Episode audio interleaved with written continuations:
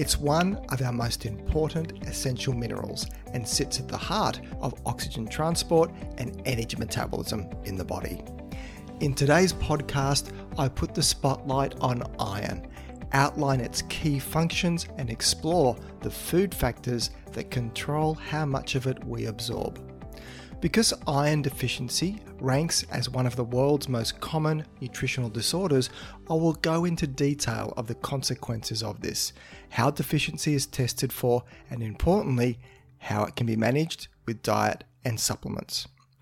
Welcome to the Thinking Nutrition Podcast. My name is Tim Crowe, and I'm a career researcher, educator, and science communicator, with most of this spent in the field of nutrition. How do you make sense of so much conflicting information in the field of nutrition?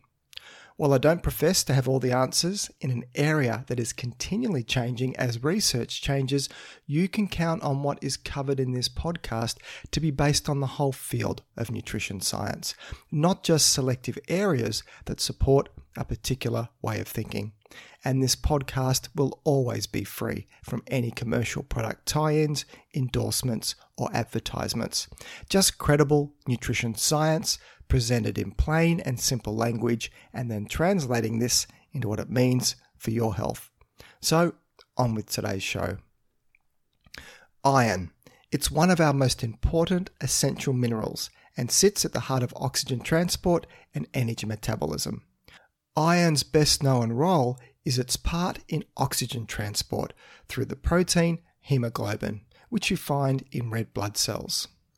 Hemoglobin is partly made from iron and accounts for about two thirds of the body's total iron stores.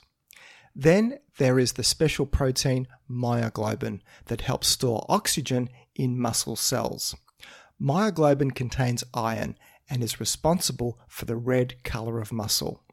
Muscles are big users of oxygen during exercise, so myoglobin helps meet those demands for oxygen. Many enzymes in the body also feature iron as part of them, including those involved in energy production. And finally, a well functioning immune system relies in part on sufficient iron in order to fight off infection. Many of the symptoms of iron deficiency can be seen to be directly related to its function in oxygen transport, energy production, and immune function. Iron is quite unique, as unlike many other nutrients, where there is an easy way for the body to excrete excesses of them, iron is held onto very tightly by the body. This means more iron is absorbed when iron stores are low, and less is absorbed when stores are full, as a way to keep stores at a balanced level. So, iron status in the body hinges on how much of it is absorbed, and for that, dietary sources can alter this. Iron can occur in two forms in foods. The first is heme iron, which is found only in foods derived from the flesh of animals, such as meats, poultry, and fish.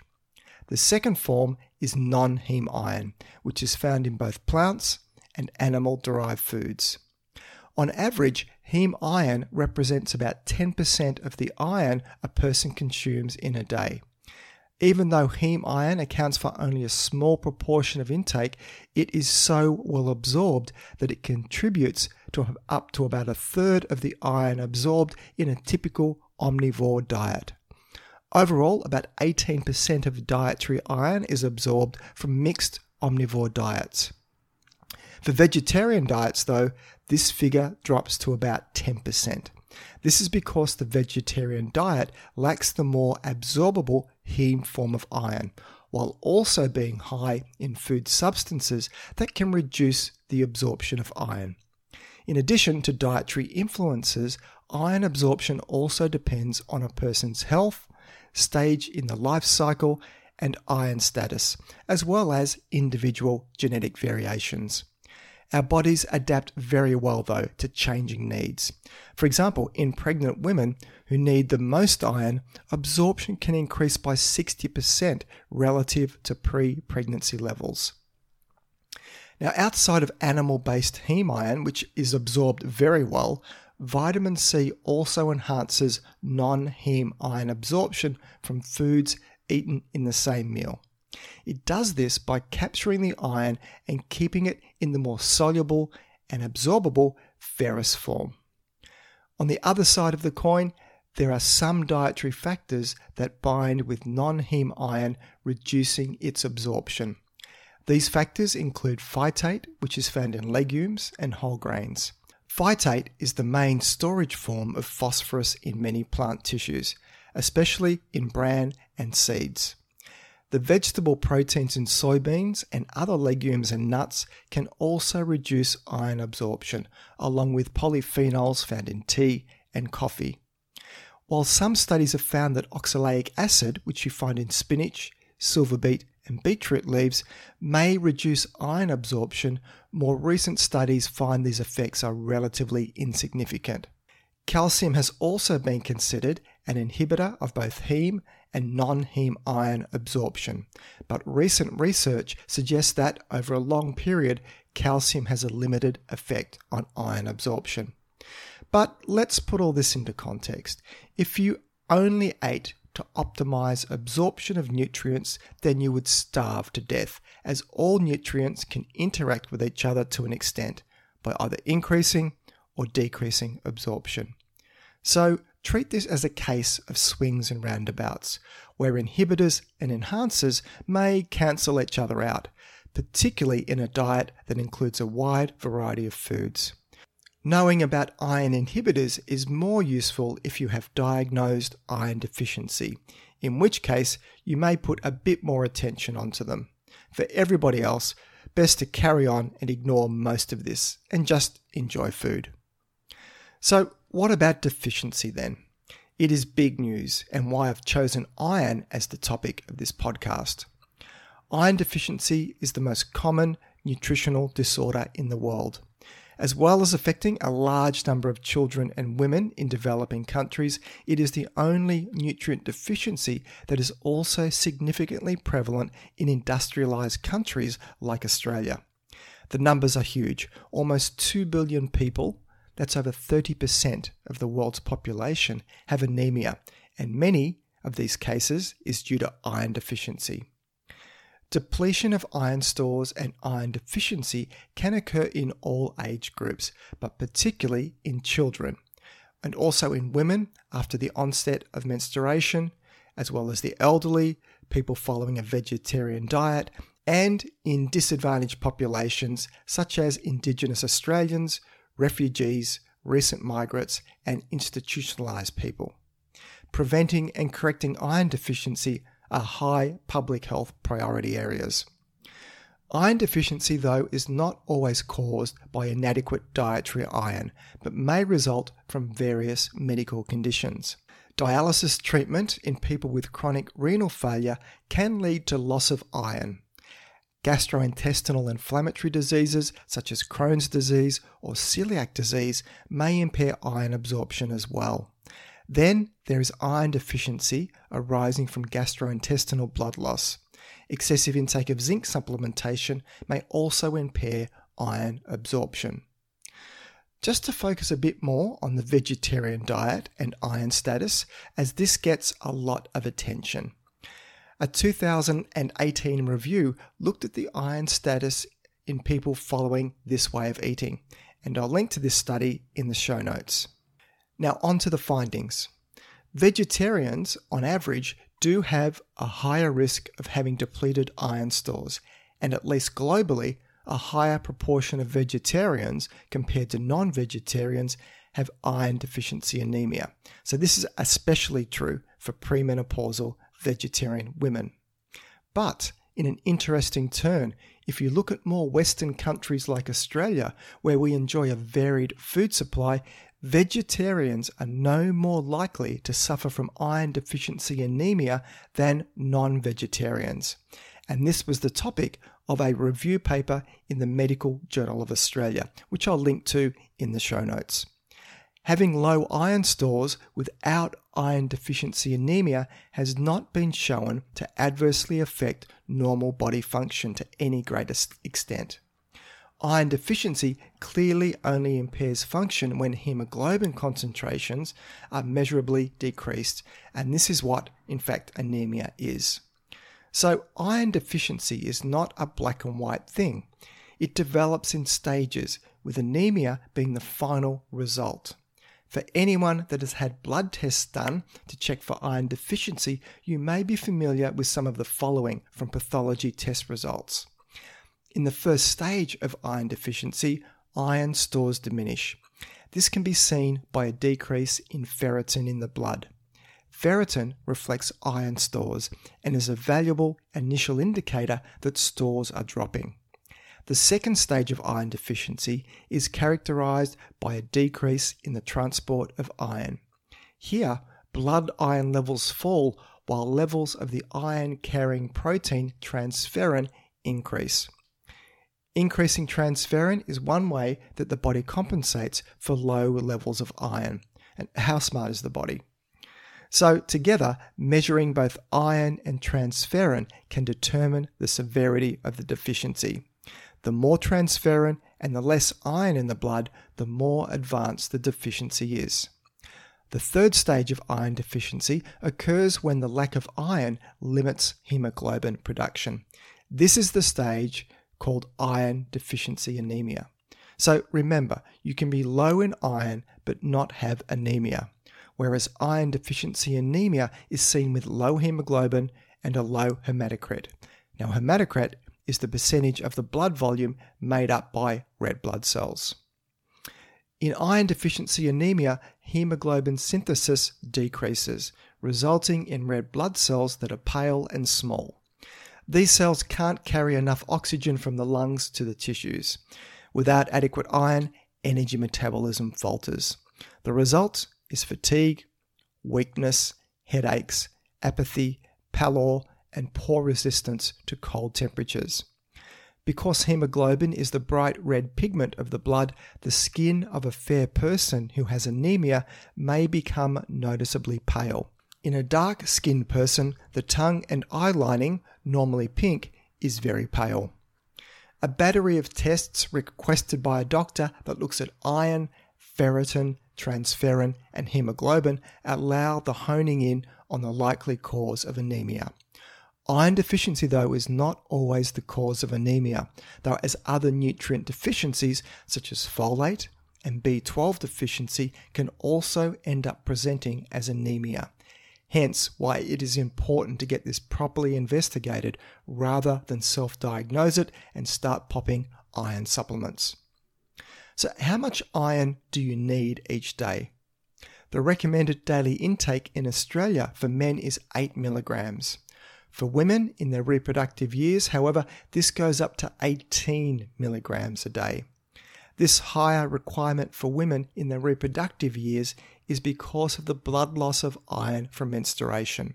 Remember, most of your iron stores are found in the blood, bound up in red blood cells. Vegetarians need 80% more iron in their diet than meat eaters to make up for the lower bioavailability typical of their diets. Good plant based sources of iron include green leafy vegetables, peas, and whole grains. Then we have enriched cereals, dried fruits such as apricots and sultanas, and legumes. Combining these foods with foods high in vitamin C helps the body absorb the iron even better. So, what about iron supplements? For someone who is iron deficient or at risk of developing it, then there can be the need for supplements as well as an iron rich, absorption enhancing diet. Iron from supplements is less well absorbed than that from food, so the doses usually need to be higher. The absorption of iron taken in the form of ferrous sulfate is better than that from other iron forms, so this is one to look out for. Absorption also improves when supplements are taken between meals or at bedtime on an empty stomach, or with liquids other than milk, tea, or coffee, which can potentially reduce absorption by a small amount. If you've been advised to take iron supplements, keep in mind that the most common side effect of iron supplements is dark coloured or black stools, so don't be alarmed by this change to your bowel habits. Other common side effects include nausea, vomiting, constipation, and diarrhea. Supplements should be taken exactly as advised by your doctor. The human body isn't very good at excreting iron, and you could poison yourself if you take more than the recommended dose. The body stores iron very efficiently, and too much iron can be toxic. Symptoms of toxicity include nausea, vomiting, diarrhea, a rapid heartbeat, weak pulse, dizziness, shock, and confusion. As little as 200 milligrams of iron has caused the deaths of many young children and remains a leading cause of accidental poisoning in children. So, if you are taking iron supplements, keep them well out of reach of little hands and in a childproof bottle. Now, onto my research wrap up segment, where I profile a study that has grabbed my attention during the week. Today, I'm going to look at a topic that is the bane of parents the world over how to deal with a fussy eater. As any parent can attest, getting kids to eat their veggies can be a challenge. Now, new research finds that there is merit in the advice to not only repeatedly offer vegetables, but also to offer a variety of vegetables each time, rather than just focus on one vegetable at a time. Vegetables are a feature of dietary guidelines around the world, but in Australia, only a minority of adults and children reach the recommended number of servings of these foods each day. For children, an overall dislike for the less sweet and more bitter taste of vegetables can see them screwing their nose up at them. Food preferences, though, are mostly learned during childhood, and these can then track into adulthood. So, this is an important stage of life to instill good eating habits. Repeated exposure is a well recognized way to increase vegetable acceptance in children. Just how effective this strategy was was the subject of a recent Australian study out of the CSIRO, and I'll link to this study in the show notes. The study was a randomized controlled trial which recruited 32 children between the ages of 4 and 6 years of age and who were already eating a low amount of vegetables. The children were split into three groups. One group were exposed to a single vegetable, in this case, it was broccoli, and they had it three times per week for five weeks. Another group were exposed to multiple vegetables, which included broccoli, zucchini, and peas, over the same five week period, while a third group served as a control group. Vegetable consumption was measured by a combination of meal records from a laboratory dinner at home weighed food records, and parental reporting. For the families that offered children multiple vegetables, there was an increase in the consumption by an extra 0.6 to 1.2 servings per day. No change in consumption was seen in families offering only a single vegetable, nor in the control group. Three months after the study finished, the children in the multiple serving of vegetables group were still eating more vegetables. So, why is it so? Simultaneous exposure to a variety of vegetables may be more effective than the one vegetable at a time principle because it reduces the boredom factor. It may be a little hard for kids to get excited about broccoli and only broccoli if that's all they see at every meal. Adding colour and variety to a meal with several vegetables may help promote the desire to eat more of them. This small pilot study showed the strategy of offering not just one, but a variety of vegetables could be the key to getting kids to eat more. So, for parents struggling to get their kids to eat their veggies, then the multiple veg strategy is certainly worth a shot. So that's it for today's show. You can find the show notes either in the app you're listening to this podcast on, if it supports it, or else head over to my webpage at thinkingnutrition.com www.ecom.au and click on the podcast section to find this episode to read the show notes. If you find this podcast of value, then please consider sharing it with your friends and colleagues, or maybe even leave a review. This all helps increase the ranking and reach of the podcast, which means a big win for credible, evidence based nutrition messages while helping to dilute out the crazy and making the world a slightly less confusing place. I'm Tim Crowe, and you've been listening to Thinking Nutrition.